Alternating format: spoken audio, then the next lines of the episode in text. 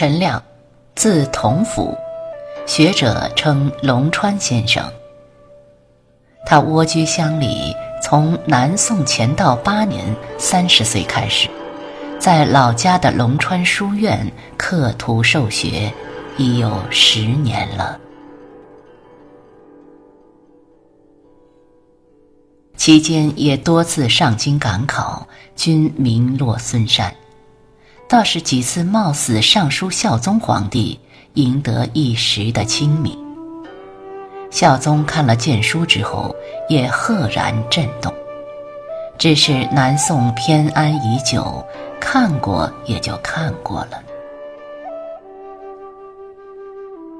孝宗见陈龙川先生是位难得的人才。想封他个一官半职，不料龙川先生倒是个匠人，物欲为社稷开数百年之基，宁用以博弈官乎？竟然拂袖而去，又回到了永康的老家。据龙窟朱氏族谱记述，龙川先生退居龙江之上。立书院于洞前，从游者云集。永康的状元故里龙川乡，已无龙川书院的半丝踪迹。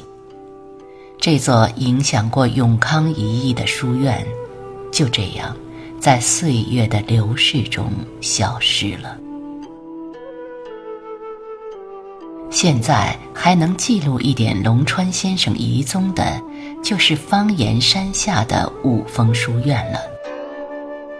五峰书院并非南宋的故物，而是名人为纪念一桩几百年前的盛事而建的。抗战期间，浙江省政府也曾在此办公。书院前有周恩来与原浙江省政府主席黄绍竑。合植的两株炮筒。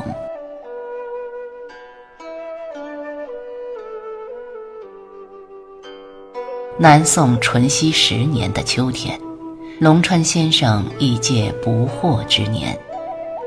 蜗居乡间十年后，他邀来了朱熹和吕祖谦，和他一同在五峰的石室中讲学。他们是南宋当时最负盛名的三位儒学大师。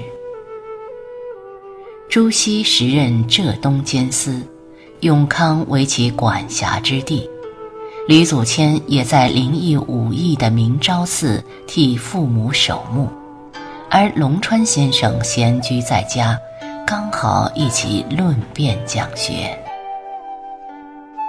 三位大儒长衣飘飘。出现在五峰之前，竟引来一人的围观。在持续几十天的讲学论辩中，许多外地学子甚至露宿山间，盛况衣食无二。在后来的年月中，三人还经常到此读书讲学。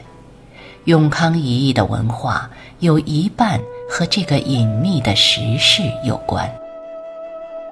南宋庆元四年，朱熹还在此完成了一部重要的著作《大学章句集注》，洞中的讲台后壁有“兜率台”三字，据说就是朱熹的手迹。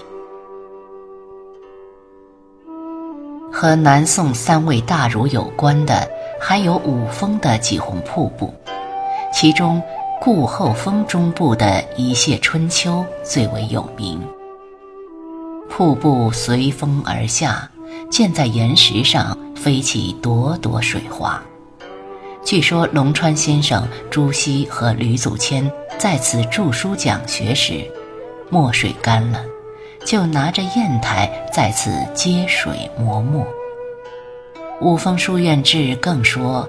南宋年间，龙川先生在此授徒讲学，日梦精兵攻陷汴京，醒来秉笔直书。时下天下大旱，磨墨的水用完了，龙川先生仰天长叹：“忽见崖畔水滴从天而降，以静其志，故名天墨水。此说已有些后人演绎的味道了。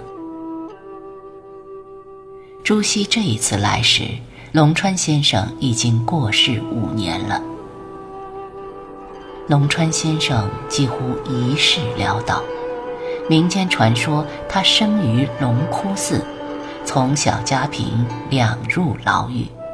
一次是酒后和乡人演戏，侧妃拜相，被人一纸巫书告到了官府，入了大狱，靠着辛弃疾的奔走，才幸免于难。想不到五十一岁时客居临安。不经意间又去考了一场，却意外得中状元，签授到健康军中任职。这是龙川先生以为可据以创百年基业的地方。看来一生的抱负可以有一点点施展的机会了。南宋绍熙五年的春天。龙川先生上任之前，照例回了永康的家乡。状元荣归故里，无论何时都是一桩相宜的大事。一番应酬之后，积极爆发。四月八日，在赴京时，刚过村口，突然倒地，就此长眠不起。历代的状元身后留名的很少，屈指数来也就区区几个。唐朝的诗人王维是其一，其二就要数陈亮了。这个开创了永康学派的龙川先生。